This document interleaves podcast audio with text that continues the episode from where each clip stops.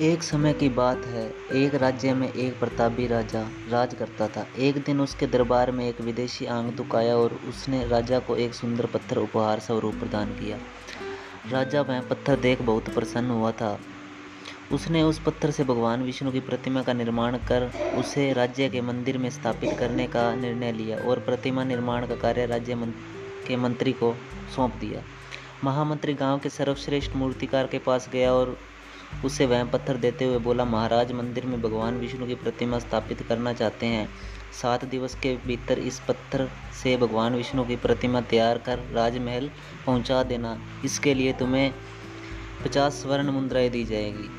पचास स्वर्ण मुद्राओं की बात सुनकर मूर्तिकार खुश हो गया और महामंत्री के जाने के उपरांत प्रतिमा का निर्माण कार्य प्रारंभ करने के उद्देश्य से अपने औज़ार निकाल लिए। अपने औजारों में से उसने एक हथौड़ा लिया और पत्थर तोड़ने के लिए उस पर हथौड़े से वार करने लगा, किंतु पत्थर जस का तस रहा। मूर्तिकार ने हथौड़े के कई बार पत्थर पर किए, किंतु पत्थर नहीं टूटा।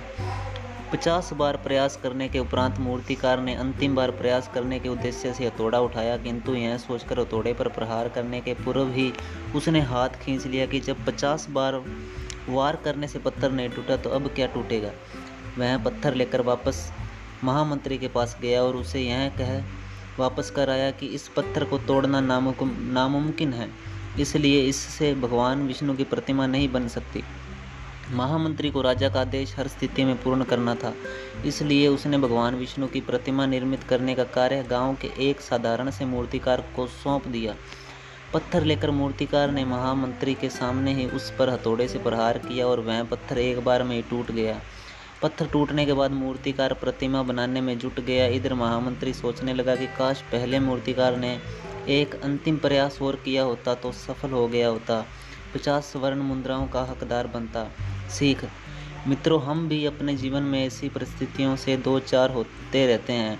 कई बार किसी कार्य को करने के पूर्व या किसी समस्या के सामने आने पर उसका निरंकर करने के पूर्व ही हमारा आत्मविश्वास डगमगा जाता है। और हम प्रयास किए बिना ही हार मान लेते हैं।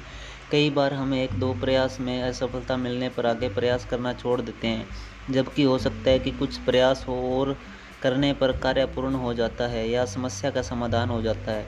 यदि जीवन में सफलता प्राप्त करनी है तो बार बार असफल होने पर भी तब तक प्रयास करना नहीं छोड़ना चाहिए जब तक सफलता नहीं मिल जाती। क्या पता जिस प्रयास को करने के पूर्व हम हाथ खींच ले वहीं हमारा अंतिम प्रयास हो। और उसमें हमें कामयाबी प्राप्त हो जाए। धन्यवाद दोस्तों। ऐसी ज़्यादा स्टोरियाँ सुनने के लिए हमें फॉलो कीजिए और स्टोरी को लाइक कीजिए शेयर कीजिए, दबा के। धन्यवाद दोस्तों।